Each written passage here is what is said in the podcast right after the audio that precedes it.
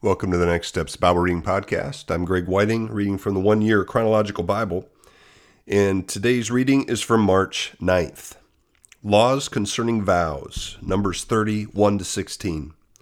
Moses said to the heads of the tribes of Israel, This is what the Lord commands. When a man makes a vow to the Lord or takes an oath to obligate himself by a pledge, he must not break his word, but must do everything he said. When a young woman still living in her father's household makes a vow to the Lord or obligates herself by a pledge, and her father hears about her vow or pledge but says nothing to her, then all her vows and every pledge by which she obligated herself will stand. But if her father forbids her when he hears about it, none of her vows or the pledges by which she obligated herself will stand. The Lord will release her because her father has forbidden her. If she marries after she makes a vow or after her lips utter a rash promise, by which she obligates herself, and her husband hears about it, but says nothing to her, then her vows or the pledges by which she obligated herself will stand. But if her husband forbids her when he hears about it, he nullifies the vow that obligates her or the rash promise by which she obligates herself, and the Lord will release her. Any vow or obligation taken by a widow or divorced woman will be binding on her. If a woman living with her husband makes a vow or obligates herself by a pledge under oath and her husband hears about it, but says nothing to her and does not forbid her, then all her vows or the pledges by which she obligated herself will stand. But if her husband nullifies them when he hears about them, then none of the vows or pledges that came from her lips will stand. Her husband has nullified them, and the Lord will release her. Her husband may confirm or nullify any vow she makes or any sworn pledge to deny herself. But if her husband says nothing to her about it from day to day, then he confirms all her vows or the pledges binding on her. He confirms them by saying nothing to her when he hears about them.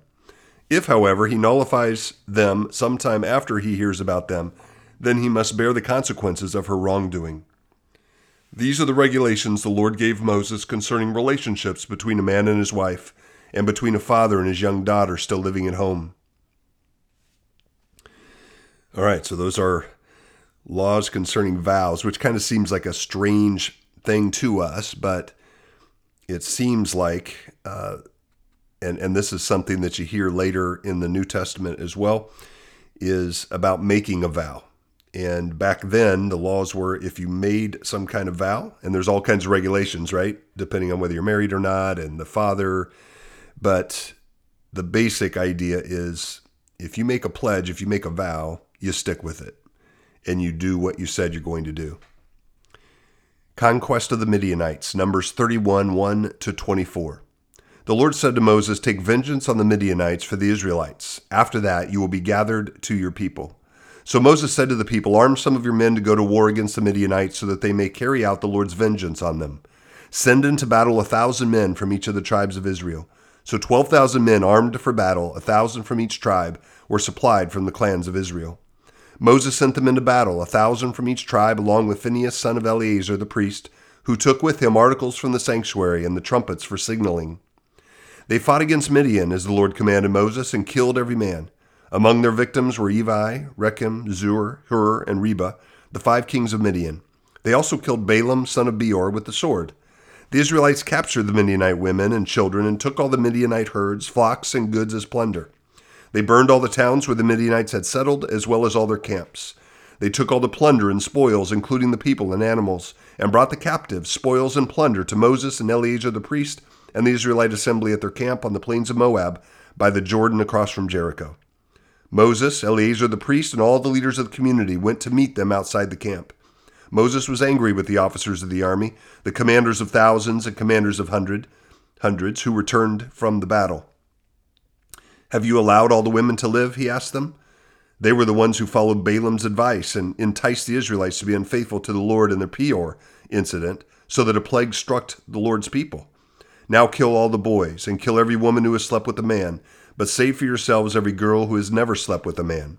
Anyone who has killed someone or touched someone who was killed must stay outside the camp seven days. On the third and seventh days you must purify yourselves and your captives.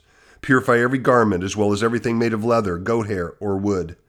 Then Eleazar the priest said to the soldiers who had gone into battle, This is what is required by the law the Lord gave Moses gold, silver, bronze, iron, tin Lead and anything else that can withstand fire must be put through the fire, and then it will be clean.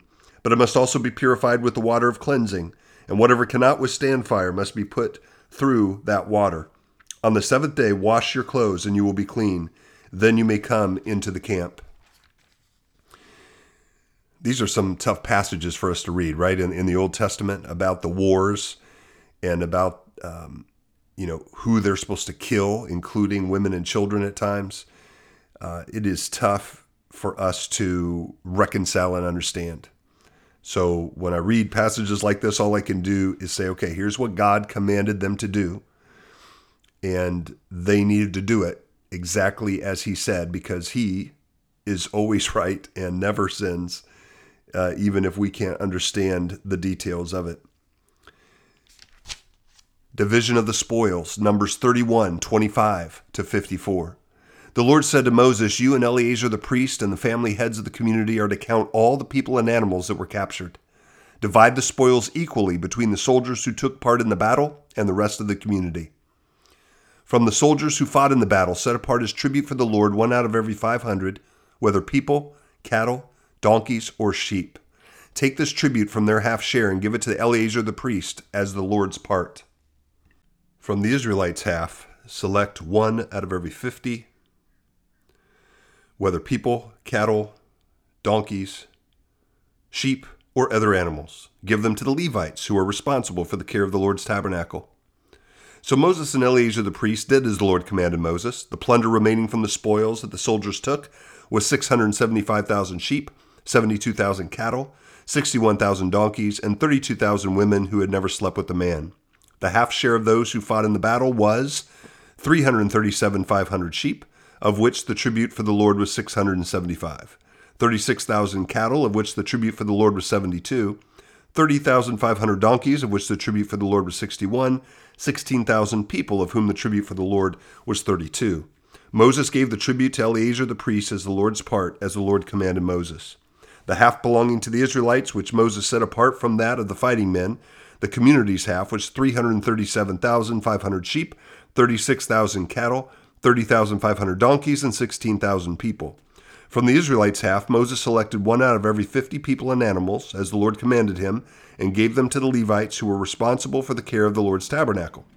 Then the officers who were over the units of the army, the commanders of thousands and commanders of hundreds, went to Moses and said to him, Your servants have counted the soldiers under our command, and not one is missing. So we have brought as an offering to the Lord the gold articles each of us acquired armlets, bracelets, signet rings, earrings, and necklaces to make atonement for ourselves before the Lord.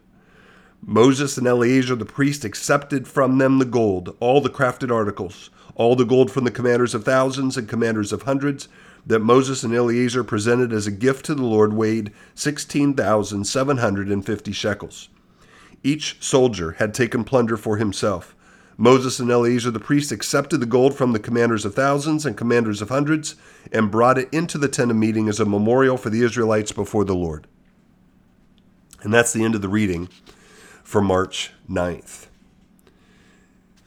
So here at the end, you have uh, the division of the spoils. Here's what you're to do with what you have taken uh, from, from those you have conquered. And here's how it is to serve uh, you and to serve in the sacrificial system, including helping the Levites, people who are going to help the Levites with the tabernacle and with the things they needed to do, the specifics of the sacrifices. Again, th- this kind of thing is is so far removed from us. How do we take something from this? Because the details are so different today. God does not ask of us the same exact details He asked of them in those situations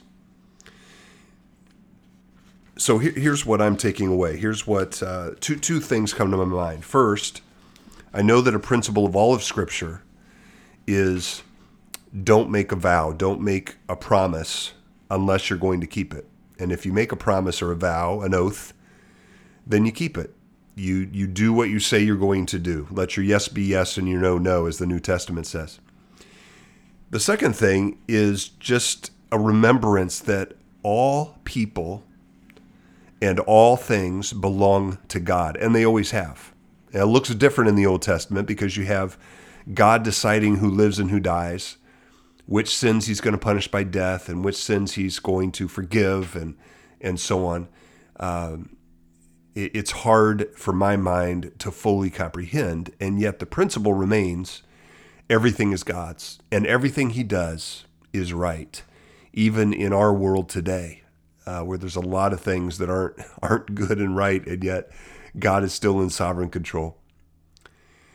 Father, I want to uh, thank you for your word. Father, one of the principles that, that I see here, that I know is in the rest of your word, I pray that you would help me to be a man of my word, uh, to be slow to make some kind of oath or vow or promise. But Lord, if I make one, uh, may I keep it, and in that way demonstrate your character. Father, I also know that everything is yours. My life is yours. Uh, I don't deserve to live another day. I don't deserve all the things you've already given me. I don't deserve eternal life, which you've given me and, and promised not to take away. But Lord, this this life is yours. My family is yours. Uh, my job is yours. My health is yours. Everything, and I trust you. It is all yours, and help me to, um, in that way, to live for you, and to use everything that you have given me to honor you. In Jesus' name. Amen.